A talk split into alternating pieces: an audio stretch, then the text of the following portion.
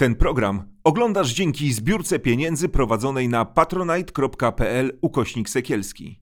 Zostań naszym patronem.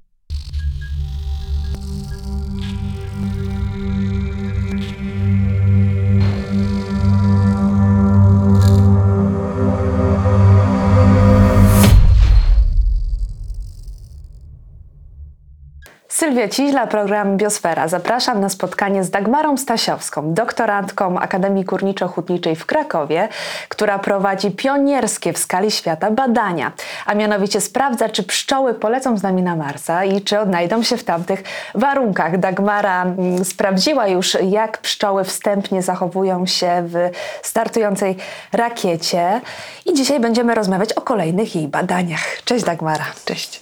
Bardzo mi miło, że jesteś, że jesteś gościem Biosfery. E, Nie bez powodu zaczęłam od tych Twoich pierwszych, bardzo interesujących badaniach. E, Jesteś członkinią grupy AGH Space Systems, która na swoim koncie ma liczne światowe sukcesy w budowie rakiet. Opowiedz nam proszę o badaniach na pszczołach właśnie z wykorzystaniem tych rakiet.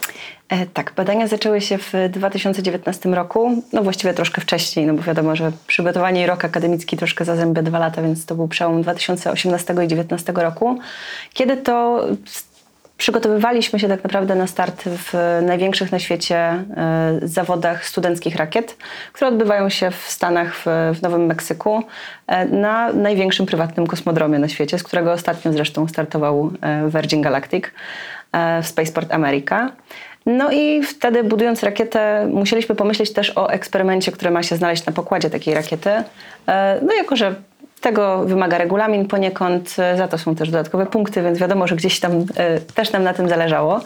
E, I wówczas wpadłam na pomysł przebadania właśnie pszczół w rakiecie i po researchu mm, literaturowym i stanu światowej nauki na, na temat właśnie e, pszczół i ich możliwości w, w podróżach kosmicznych okazało się, że nie ma praktycznie niczego.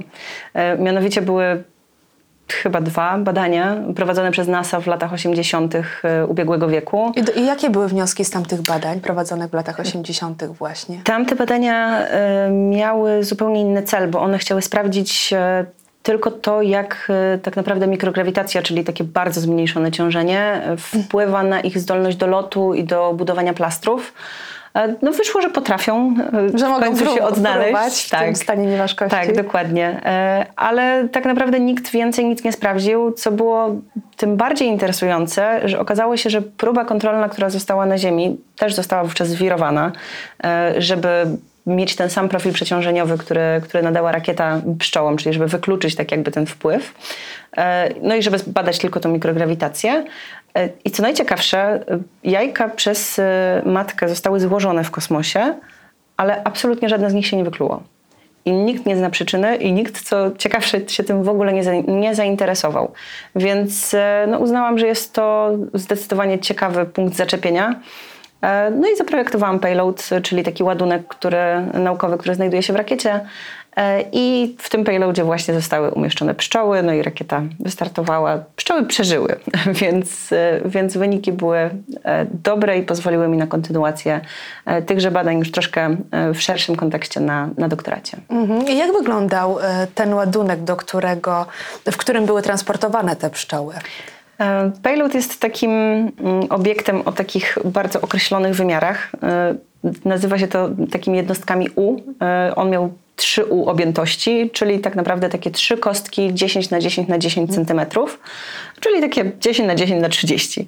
E, I w środku były cztery przegródki, e, w których były umieszczane pszczoły w takich transporterkach. To się nazywa e, klateczki transportowe dla pszczół i pszczoły są normalnie w nich e, posyłane pocztą i transportowane, więc absolutnie nie jest to nic e, nadzwyczajnego, ale dzięki temu też minimalizujemy stres związany z, z operowaniem tymi pszczołami w trakcie takiego eksperymentu. I tak naprawdę jeszcze poza tym znalazła się tam konieczna elektronika pokładowa, czyli czujniki dwutlenku węgla, które na których podstawie potrafilo, potrafiliśmy ocenić mniej więcej, jaki był poziom stresu owadów. E, No i czujnik temperatury, ciśnienia i takie standardowe jakieś e, jeszcze czujniki zazwyczaj używane, więc I co wyszło w tym czujniku? Czy pszczoły zestresowały się podczas tego startu tej rakiety? były wyraźne piki e, właśnie wyrzutów dwutlenku węgla. Do tej pory nie jestem jeszcze pewna, z czym one dokładnie były związane, bo kilka osobników umarło w trakcie, w trakcie tamtego eksperymentu. E, To były same robotnice, więc, więc tutaj też e, ciężko było dokładnie stwierdzić w jakich momentach, bo wtedy jeszcze nie mieliśmy e, kamery pokładowej e, w payloadzie, co już w nowszej jego wersji jest naprawionym błędem. Natomiast no, wydaje mi się, że istnieje pewna relacja między tym, jak pszczoła się stresuje i ile dwutlenku węgla wytwarza. Więc no, to było to było przeze mnie opisane w sumie w mojej pracy magisterskiej, która właśnie opisywała ten, ten ładunek. E, No jest to kolejny ciekawy aspekt e, gdzieś tego całego tematu, ale znowu tak szeroki, że, że trzeba się na coś konkretnego zdecydować i iść jedną ścieżką, bo, bo można się zgubić w gąszczu ciekawych rzeczy, które się nagle pojawiają po drodze.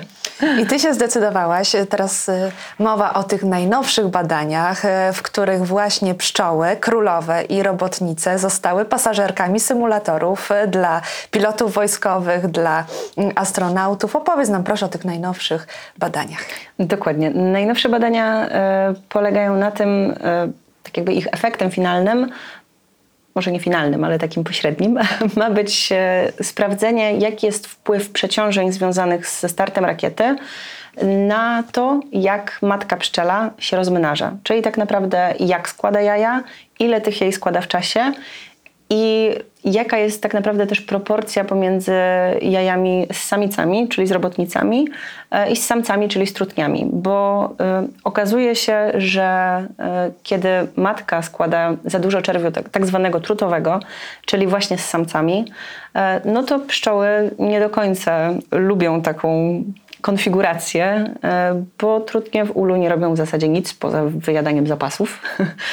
Także nie jest to zbytnio pożądana, pożądana sytuacja. I jeszcze dorastają dłużej niż robotnice. Tak, dokładnie. Więc e, no, generalnie nie jest to pożądane zjawisko, szczególnie w pewnych konkretnych e, okresach e, w ciągu roku. Tak jak na przykład teraz już w ulach trutni raczej być nie powinno. Są już raczej z, z ula wyrzucane albo nie wpuszczane z powrotem. I no, w momencie, kiedy matka będzie składała nam za dużo właśnie e, czerwiu trutowego, robotnicy mogą stwierdzić, że ją po prostu wymienią. Czyli zmuszą ją do złożenia jaj na nowe królowe. e, No i matka, która po prostu była w jakiś sposób dysfunkcyjna, zostanie podmieniona. Także ja sprawdzam to wszystko, y, to znaczy ilość tych jaj składanych, ile, jak się rozwijają te larwy, czy, są poprawnie, czy się poprawnie rozwijają, czy, czy tam się za dużo właśnie czerwiu trutowego nie pojawia. Y, I później będę wyciągać na podstawie tego wnioski, czy są jakieś różnice e, pomiędzy tymi matkami, które zostały zwirowane, a tymi matkami, które zwirowane nie zostały i stanowią próbę kontrolną. No bo jako, jako że jest to eksperyment biologiczny, praktycznie każdy eksperyment biologiczny potrzebuje posiadać próbę kontrolną, która pozwoli nam w łatwiejszy sposób zinterpretować dane, które eksperyment nam dał. To znaczy, gdybym ja w tym momencie miała tylko matki zwirowane i one by w jakiś sposób tam się rozmnażały, tak naprawdę bez kontroli nie byłabym do końca w stanie stwierdzić, czy jest to wpływ e, tego, że zostały zwirowane, czy może tego, że po prostu jechały ze mną samochodem z Krakowa do Warszawy i gdzieś tam się po, po drodze zestresowały. Te matki z próby kontrolnej miały wszystkie te warunki, które miały matki testowane, poza samym wirowaniem, więc jest to szalenie istotny aspekt całych Mhm. badań. Czyli jak to wyglądało w praktyce? Czyli y, jak długo trwało to wirowanie? E, no, Samo wirowanie trwa 10 minut, bo też taki profil przeciążeń został, e, został wybrany. Profil przeciążeń jest to pewna, pewna sekwencja e, wzrostów i spadków wartości przeciążeń w czasie, e, która oddaje dokładnie e, to, e, jak takie przeciążenia rosną w, i spadają w rakiecie w trakcie startu w kosmos. To był akurat profil przeciążeniowy rakiety Sojus, czyli rakiety, która do tej pory lata nadal w kosmos, wynosi tam astronautów na, na ISS i, i cały potrzebny też sprzęt. No teraz troszkę też jest konkurencja ze strony SpaceXa, ale, ale nadal, nadal gdzieś Sojus jest tym najbardziej chyba kojarzonym takim statkiem kosmicznym. E, Więc pszczoły zostały wpakowane do wirówki, mówiąc tak kolokwialnie, profil przeciążeniowy e, został włączony i, i zasymulowany, no po czym je wyciągnęłam. No i No i tyle. I Jakie wnioski płyną z tych badań? Tutaj też był sprawdzany, czy one się zestresowały, tak? Te, tak, te tak, tak. pomiary były E, zrobione. Dane dotyczące dwutlenku węgla jeszcze nie są e, przeanalizowane, bo mamy drobne komplikacje z, z elektroniką, która była na pokładzie. E, Natomiast już na tym etapie, bo pszczoły po tym wirowaniu wszystkie i z próby kontrolnej i z badanej zostały poddane do uli, w których tak naprawdę odbywa się największa część tych badań, czyli ich obserwacja i zapisywanie danych. To się dzieje praktycznie co drugi dzień. Gdzie są Muszę te ule? chodzić na Agiechu. E, Szczęśliwie przyznali mi kawałek miejsca, gdzie mogłam postawić moje uliki, więc co drugi dzień tam jestem, przychodzę i, i każdy troszkę dziwnie się patrzy, jak pierwszy raz widzi kogoś w stroju pszczelarskim obok zaraz studium wychowania fizycznego, bo to jest dokładnie koło studium wychowania fizycznego, więc ktoś idzie grać w piłkę, a ja idę oglądać pszczoły. Czyli zostałaś tak pszczelarką na pełen etat, można tak powiedzieć. Powiedz mi, czy ty Tak. się wcześniej e, interesowałaś pszczołami, czy to wyszło przy okazji badań kosmicznych? Wyszło przy okazji badań. Okazało się, że muszę zostać pszczelarką, jeśli chcę te badania zrobić poprawnie i, i jeśli chcę mieć nad nimi tak naprawdę pełną kontrolę. Bo teoretycznie można by było tą część obserwacyjną e, zlecić gdzieś, e, gdzieś jakiejś pasiece i jakimś doświadczonym pszczelarzom, aczkolwiek e, doszłam do wniosku, że nie jest to najlepsze rozwiązanie z tego względu, że później chociażby już w trakcie tworzenia modelu komputerowego, który ma powstać na podstawie zebranych teraz danych, no, mogą mi umknąć gdzieś w taki sposób jakieś aspekty, które warto by było uwzględnić. E, No i już teraz wiem, że, że w sumie dobrze postąpiłam, bo chociażby pewnie gdybym nie była przy tych ulach, nie miałabym świadomości tego, ile razy te pszczoły są narażone na stres związany z tym, że przylatują tam osy i je chcą okraść, albo dzisiaj miałam nieszczęście spotkać tam szerszenia, także, także nie było najweselej. I tak jak wspominasz, Tak. w tych badaniach e, wzięliście pod lupę tak naprawdę matki e, pszczele, bo w poprzednich były to tylko robotnice. Tak. Dlaczego? Królowe. W poprzednich e, były to robotnice z prostego względu, że są dużo tańsze. Po prostu. E, To jest pierwszy aspekt. A drugi był taki, że gdyby tak naprawdę robotnica nie przetrwała e, startu rakiety, no to po pierwsze e, byłaby duża wątpliwość, czy matce się w ogóle uda coś takiego, zro- coś takiego zrobić, czyli przetrwać taki, taki start rakiety. A po drugie, no, gdyby umarły wszystkie robotnice i matka zostałaby sama, to ona by sobie nie poradziła. Matki pszczele nie są samodzielne do końca. One potrzebują tak zwanej świty swojej, czyli takich najbliższych e, około 10 robotnic, najmłodszych, które się nimi po prostu opiekują. Dotykają, przekazują feromony, przekazują je pokarm i tak dalej, i tak. Czyszczą ją, więc e, to jest e, bardzo, bardzo naczynia powiązane. Tak? Jeśli, jeśli robotnicom coś by się stało, matka by nie dała rady. Jeśli coś się stanie matce, robotnice mają sposoby, żeby sobie poradzić. Chyba, że stanie się w to w bardzo złym momencie y, coś złego z matką, no to wtedy może być e, koniec dla kolonii. I też, to też mogą tą matkę utemperować, jeżeli się nie sprawdza. Tak, mogą, aczkolwiek to jest dość brutalny aspekt y, gdzieś życia kolonii pszczelej, że potrafią robotnice, mm, no mówiąc brutalnie, skasować matkę y, i podmienić ją na jakąś, y, jakąś lepszą, którą sobie sa- same wychowają tak naprawdę. Mhm. Zastanawiam się, dlaczego postawiliście e, w tym eksperymencie na pszczoły miodne. Jakie są kryteria doboru pszczół do takich badań? Tak naprawdę kryteria całkowicie zależały od nas, e, bo to my tworzyliśmy te badania. E, Także zdecydowałam się na, na pszczoły z, e, w sumie z kilku względów. Po pierwsze chciałam, e, wyszłam z założenia, e, że lecąc na, chociażby na Marsa, o czym mówi się wszemi wobec ostatnio, że za 10 lat to już tam na pewno będziemy mieć kolonię z, z ludźmi i, i tak dalej, i No, tak Elon dalej. Musk w 2024 planuje misję No, załogową. Dokładnie. Więc e, no wszystko ok. I rakiety super, dolecimy, przetransportujemy rzeczy, ludzi, załogę, wszystko co nam potrzebne na miejscu. Ale ja szczerze wątpię, że jeśli chcemy tam zostać na dłużej niż e, jakieś okresowe misje, a takie są plany, no bo nie ma sensu na taką odległość latać na kilka miesięcy i wracać, tak jak się to robi na ISS, czyli na Międzynarodowej Stacji Kosmicznej, e, no to będziemy musieli na miejscu żyć po prostu. Czyli też będziemy musieli coś jeść, dokładnie.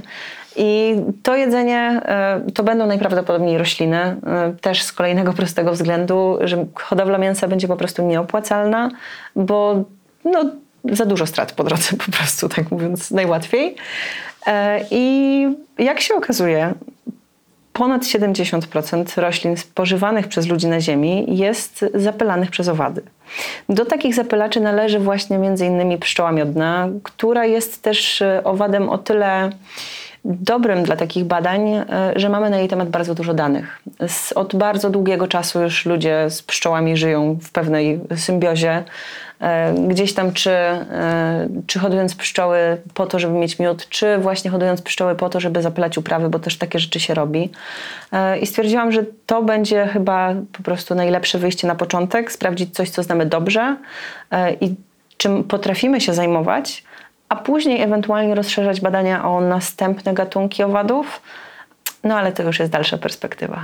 W jakiej temperaturze pszczoły miodne e, latają? W jakiej temperaturze też najintensywniej zbierają pokarm? Bo Mars to nie jest przyjazne miejsce do życia. Średnia temperatura minus 60 stopni Celsjusza. Tak. No, ludziom też by to za dobrze nie zrobiła taka temperatura. to jakie ekstrema mają te pszczoły, żeby to przetrwać? Więc... Generalnie pszczoły wylatują z ula przy około 15 stopniach. E, poniżej jest dla nich trochę za chłodno. E, no, chociażby jak lecą na pierwszy wiosenny oblot i gdzieś sobie przypadkiem przysiądą na kawałku śniegu, no to potrafią zwyczajnie zamarznąć. Więc e, takie rzeczy też się zdarzają. E, aczkolwiek też pszczoła jest e, takim zwierzęciem, które doskonale potrafi sobie samo regulować temperaturę w ulu. Nie jako pojedynczy osobnik, ale właśnie jako cała kolonia pszczół. E, one zbijając się w kłąb i tak naprawdę się poruszając, e, wytwarzają tyle ciepła, że w środku kłębu potrafią utrzymać stabilną temperaturę odpowiednią dlatego, żeby matka była zdrowa i silna na nowy sezon. Także jest to, no jest to myślę też jedna z wielkich ich zalet, że będą najprawdopodobniej potrafiły przetrwać lot e, chociażby w obniżonej temperaturze, no bo przecież pszczoły zimują i idzie im to całkiem nieźle. Co roku z powrotem się budzą, więc, e, więc gdzieś to ma prawo zadziałać.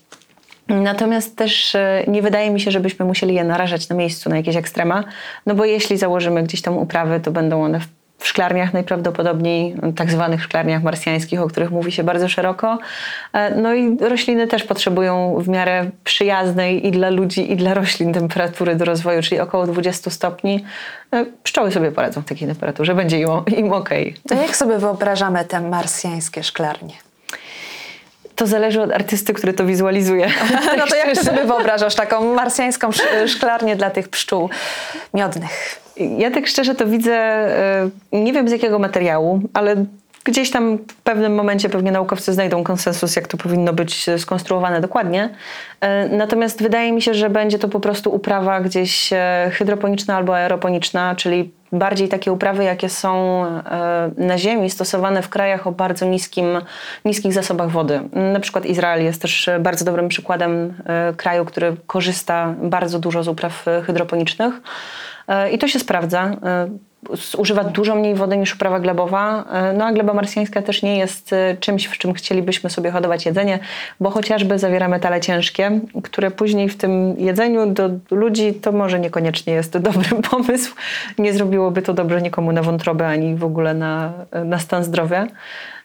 Także wydaje mi się, że to będzie gdzieś taka właśnie, taki rodzaj uprawy. Jak pszczoły tam będą żyły, Pewnie w jakimś ulu, może w jakoś specjalnie dostosowanym. E, I będą po prostu tak jak na ziemi, latały od kwiatka do kwiatka i, i wracały do ula. I jeszcze muszą te kwiatki tam być. To na jakim etapie wtedy trzeba je tam wysłać? No, to jest ciekawe pytanie, e, które wydaje mi się, że też potrzebuje znalezienia odpowiedzi jeszcze, bo tak naprawdę mm, no, nikt do tej pory się nie zastanawiał nad tym, jak zapylać uprawy marsjańskie. Gdzieś tam były przebąkiwania o tym, żeby może skorzystać z dronów, e, takich, które miałyby właśnie zapylać e, takie rośliny. Przepraszam. E, Czyli ale... miałyby tam nasienie po prostu, tak? Pyłek. Tak, no takie, takie mikrodrony gdzieś takiej wielkości. Gdzieś oglądałam takie zdjęcia, aczkolwiek też e, no nie jest to rozwiązanie idealne. Po pierwsze, będzie zużywało prąd, który w jakiś sposób też trzeba będzie wytworzyć. E, po drugie, te substancje, które próbują zostać wykorzystane jako mm, ta nawierzchnia tego drona, która będzie jednocześnie zdolna do tego, żeby pyłek zgarnąć z kwiatka, ale później też go oddać w odpowiednim stopniu, no okazuje się, że to jest wielkie wyzwanie też dla nauki zrobić taki materiał, e, a pszczoła ma to od razu, bo ma takie futerko i takie na nóżkach zakiewki, które odpowiednią ilość pyłku potrafią zgubić, żeby zapylić takie rośliny, więc e, no zobaczymy. Jakie są badania okołomarsjańskie teraz na horyzoncie w Polsce i za granicą? Oj, dużo. Jest bardzo dużo tych badań. Teraz e, no, NASA i główne, głównie agencje kosmiczne skupiają się przede wszystkim na analizie danych z, z łazika najnowszego, który teraz jest na Marsie, e, czyli teraz chociażby jest cały czas próba pobrania e, próbki gleby marsjańskiej, takiej głębszej niż, niż po prostu gdzieś zgarniętej z powierzchni. E, z tego co wiem, to chyba jeszcze, e, jeszcze to się nie powiodło, e, bo okazało się, że regolit marsjański jest troszkę zbyt sypki, troszkę bardziej niż oczekiwano. Tak naprawdę próbujemy się dowiedzieć jak najwięcej o tej planecie, zanim się na nią wybierzemy, bo no to jest tak jak ze wszystkim. Im więcej wiemy na temat e, miejsca, w które się chcemy wybrać, jak z dobrym przygotowaniem się na podróż. Jak chcemy się gdzieś wybrać, im więcej mamy informacji, tym bardziej jesteśmy w stanie się przygotować na wszystkie ewentualności.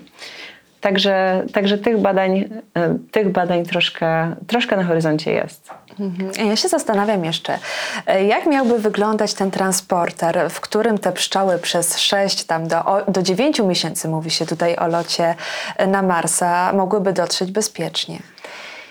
Jakie on by musiał mieć warunki, jakie kryteria spełniać? Nie wiem. To jest Jeszcze? pytanie, na które nie znam odpowiedzi, bo, bo też na tym się nie skupiam w swoich badaniach. Jeśli miałabym gdzieś spekulować, podejrzewam, że będzie to coś na kształt ula, takiego jak zazimowany ul tak zwany, tak? czyli zamknięty na szczelnie, w środku są pszczoły i one są praktycznie samowystarczalne e, z uwagi na to, że mają zgromadzone w środku zapasy odpowiednie, bo sobie zgromadziły przez cały sezon, e, odpowiednio docieplone, no bo pewnie gdzieś tam w, tym, e, w tej sekcji rakiety, gdzie będą przewożone transport, różne transportowane rzeczy, nie będzie zbyt ciepło, no bo to się pewnie nie będzie zbytnio opłacać, więc gdzieś też musi mieć dobrą izolację, żeby, żeby pszczołom nie utrudniać tego, żeby sobie od, odpowiednią temperaturę utrzymały u siebie w ulu. A co do reszty, to już jest chyba fantazja projektanta, który będzie, będzie za coś takiego odpowiedzialny. Czy to jest prawda, że pszczoły często chorują? Co im zagraża? Bo też ostatnio się pojawiły e, badania Uniwersytetu Przyrodniczego w Lublinie. Oni e, wynaleźli lek, który, taki probiotyk dla pszczół, który ma wzmacniać ich odporność. Bo musimy te pszczoły jakoś zabezpieczyć, jak już tam mają polecieć do tego kosmosu. No tak. E, no, na Ziemi obecnie w, w pszczelarstwie, z tego co wiem, największym problemem takim zdrowotnym pszczół jest jeden pasożyt, a jeden roztocz, czyli taki pajączek, powiedziałabym, e, waroza. Na warozę obecnie nie ma lekarstwa. E, to jest choroba, którą można zaleczać, ale nigdy nie wyleczyć, przynajmniej jeszcze nie. I wszyscy mamy na to głęboką nadzieję, że to jest naprawdę jeszcze nie, bo robi naprawdę bardzo duże e, krzywdy i duże spustoszenie w ulach. E, chociażby obecność za dużej ilości tego pasożyta e, powoduje, że pszczoły rodzą się e, zdeformowane. Są mniejsze, mają krzywe skrzydła. No to wszystko odbija się na całej kolonii. Jest ona słabsza i jest bardziej podatna na ataki drapieżników albo na rabunki innych, mocniejszych kolonii. Więc to jest największy problem, ale chorób pszczół jest dużo więcej i no, jestem pewna, że o wielu nawet jeszcze nie wiem sama. E, I tutaj opieram się na wiedzy mądrzejszych ode mnie i bardziej doświadczonych pszczelarzy. E, wiem, jakie leki mi przykazano stosować, żeby swoim pszczołom nie zaszkodzić. E, no ale faktycznie gdzieś badania w kierunku, w kierunku lekarstw dla pszczół jak najbardziej powinny się toczyć, bo jest to temat szalenie istotny. Bo jak pszczoły wyginą finalnie kiedyś na Ziemi, miejmy nadzieję, że nie, e, no, no to, to byłaby tragedia. To nie byłoby za kolorowo, bo prawdopodobnie no, ekosystem jest tak ze sobą powiązany, że gdzieś by to się na pewno odbył, odbiło na innych zapylaczach, na dzikich zapylaczach, typu na murarkach ogrodowych, na, na trzmielach i tym podobnych różnych owadach. E, no, obawiam się, że ceny żywności zdrożałyby co najmniej dziesięciokrotnie. Tak, tutaj z punktu ekologicznego i ekonomicznego. Tak. To lepiej sobie tego nie wyobrażajmy. Tak. Ustaliliśmy, że do Waszych badań wykorzystaliście pszczoły miodne, a ja się zastanawiam, czy też do badań wykorzystuje się sztuczne zapładnianie pszczół.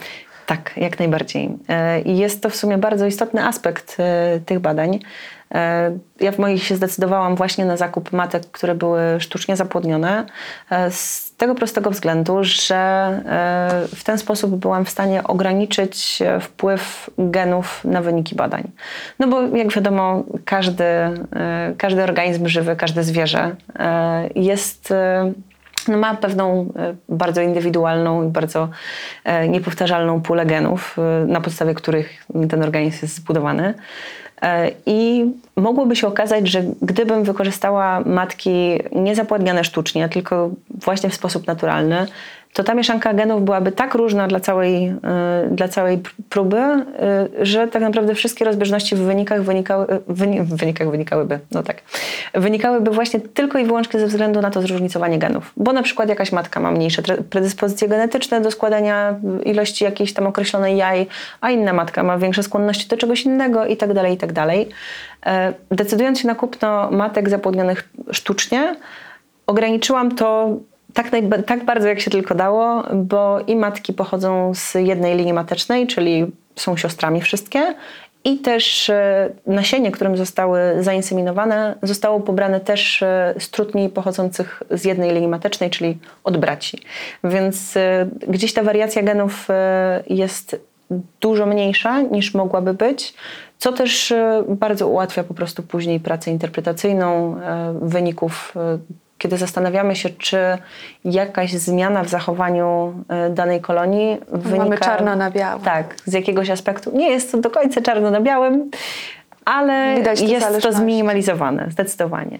A czy pszczelarze w takich swoich naturalnych hodowlach y, też korzystają czasami z in vitro? Tak, jak najbardziej. To jest w sumie bardzo y, częsty zabieg, bardzo często stosowany. No chociażby w ten sposób tworzy się gdzieś nowe y, gatunki poniekąd, no, gatunki to jest za dużo powiedziane, ale nowe rasy e, pszczół e, i też e, w ten sposób ogranicza się pewne zachowania e, u, u, pszczół, które nie są pożądane z punktu widzenia gospodarki pasiecznej. Czyli chociażby e, w taki sposób jesteśmy w stanie wykluczyć e, gdzieś takie zachowania jak wyrajanie się pszczół, czyli to, że część ula ze starą matką sobie wylatuje, a nowa matka zostaje w ulu i e, z częścią inną pszczół, no bo no to nie jest nic przyjemnego ścigać później kolonię, która nam uciekła z ula i gdzieś ją później osadzać. E, tak samo można też w ten sposób zmniejsza się agresywność pszczół, bo wybiera się tylko te linie do dalszego rozmnażania, które są bardziej łagodne, e, mniej wrażliwe na jakieś konkretne warunki itd., tak itd. Tak Więc jest to zdecydowanie bardzo e, popularna rzecz. Oczywiście takie matki są droższe w zakupie, aczkolwiek z tego co, co wiem, to pszczelarze bardzo sobie chwalą takie matki właśnie z, z hodowli, gdzie, gdzie jest też znana ich genetyka po prostu.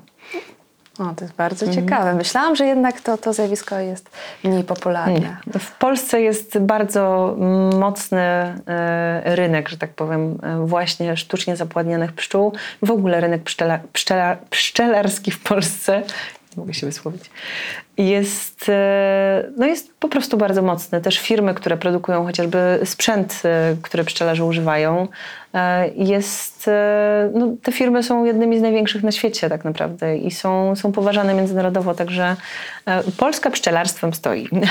No właśnie i w związku z tym też obserwuje się trend miejski, stawianie uli w mieście. Tak. W Gdyni na Urzędzie Miasta stoją ule. Ostatnio w Parku Regana w Gdańsku również pasieka stanęła.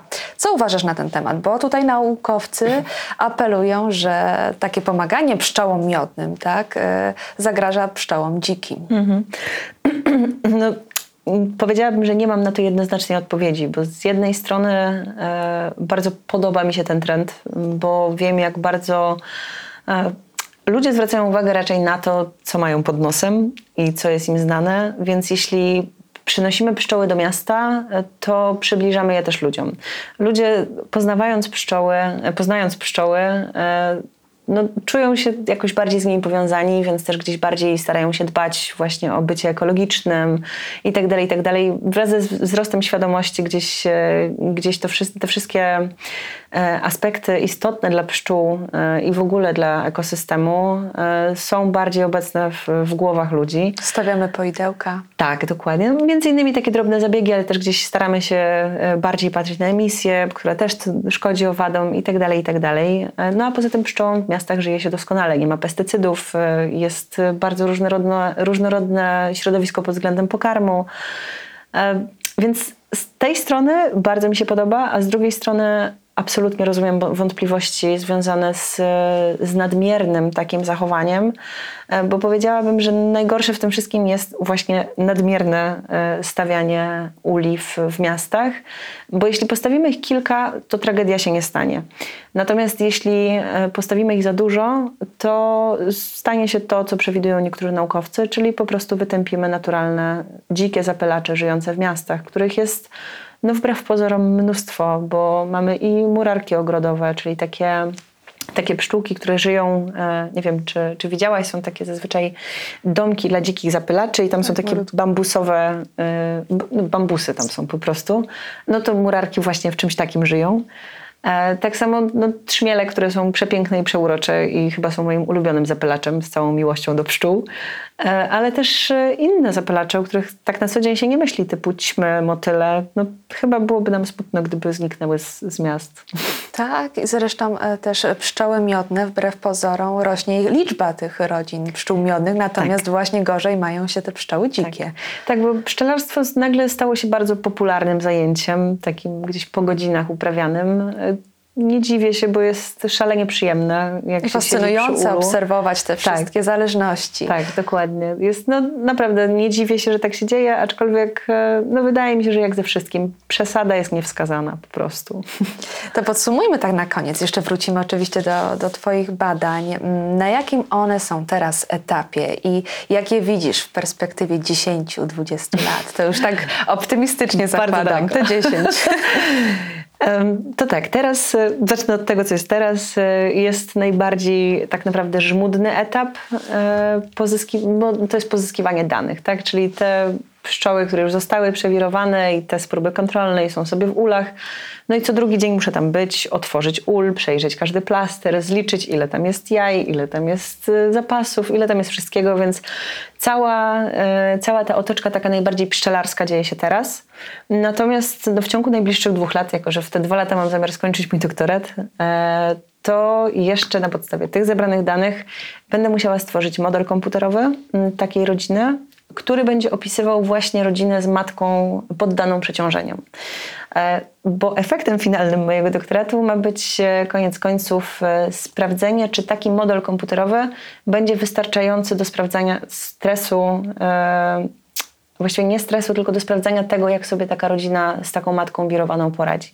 Czyli ja tak naprawdę teraz chcę stworzyć coś, co w przyszłości pozwoli e, ludziom nie wsadzać pszczół gdzieś do rakiety czy do wirówki, tylko po prostu wziąć komputer i sobie to zrobić u siebie w domu w komputerze.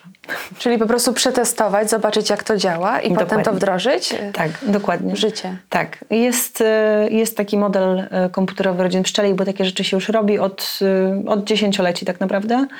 E, ja będę korzystała z modelu Behave. On został opracowany przez, e, jeśli dobrze pamiętam, University of Exeter w Wielkiej Brytanii. E, jest to w sumie najszerzej stosowany model komputerowy rodziny pszczelej, gdzie można sobie zmieniać różne warunki, podać jakie były warunki pogodowe w sezonie, sprawdzić ile miodu taki ul nam da i tak dalej, i tak. I ja chcę tam dołoży, dołożyć swój moduł, który umożliwi nam właśnie tak jakby sprawdzenie, a co jeśli tam damy matkę, która była, była zwirowana. Czyli sobie założycie różne opcje, żeby jakby też zminimalizować te badania bezpośrednio na pszczołach. Dokładnie. Dokładnie. To są tak. najważniejsze. To jest nasza przyszłość. Tak, tak na to liczę, że już e, jak ja je potestuję, to więcej nikt nie będzie musiał też się.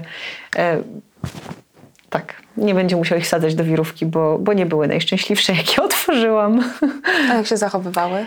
E, były pobudzone, mocno pobudzone. Śmiałam się, że są trochę na mnie złe po prostu za to, co im zrobiłam. Ale żadna nie zginęła? Nie. Wszystkie, wirówkę przeżyły wszystkie, matki też przeżyły wszystkie, także, No także tak. Teraz czekamy na te wyniki odnośnie Tak. e, stresu. Czy... Dokładnie. Teraz zobaczymy, czy, czy te matki są w stanie dalej poprawnie się rozmnażać. E, I już tak szczerze e, uchylę rąbka tajemnicy, że już teraz widzę, że jednak widać wpływ e, po matkach, że jednak coś, e, jakoś to na nie wpłynęło, bo no, ten rozwój nie jest taki taki łagodny i taki poprawny. E, Gdzieś tam pojawiają się właśnie już teraz, gdzie już mamy tak naprawdę środek sierpnia, trudniej nie powinno być w ulu. No a ja mam komórki, w których e, trudnie się dopiero co rozwijają, więc, e, więc coś tam chyba poszło faktycznie e, nie tak. Chociaż mam nadzieję, że jeszcze zweryfikuję to. Ale zestresowana matka nie złożyłaby jaj w ogóle. Bardzo zestresowana, tak. Tak, bardzo zestresowana. Dagmaro, życzę Ci wielu sukcesów, współpracujących królowych, matek pszczelich, żeby miały się dobrze, żeby przy tych eksperymentach nie ucierpiały. I mam nadzieję, że Twoje eksperymenty teraz e, przełożą się na prawdziwe, dobre rezultaty za te 10 lat. Dziękuję dziękuję bardzo. Dziękuję również Państwu. Ten program oglądałeś dzięki zbiórce pieniędzy prowadzonej na patronite.pl ukośnik sekielski. Zostań naszym patronem.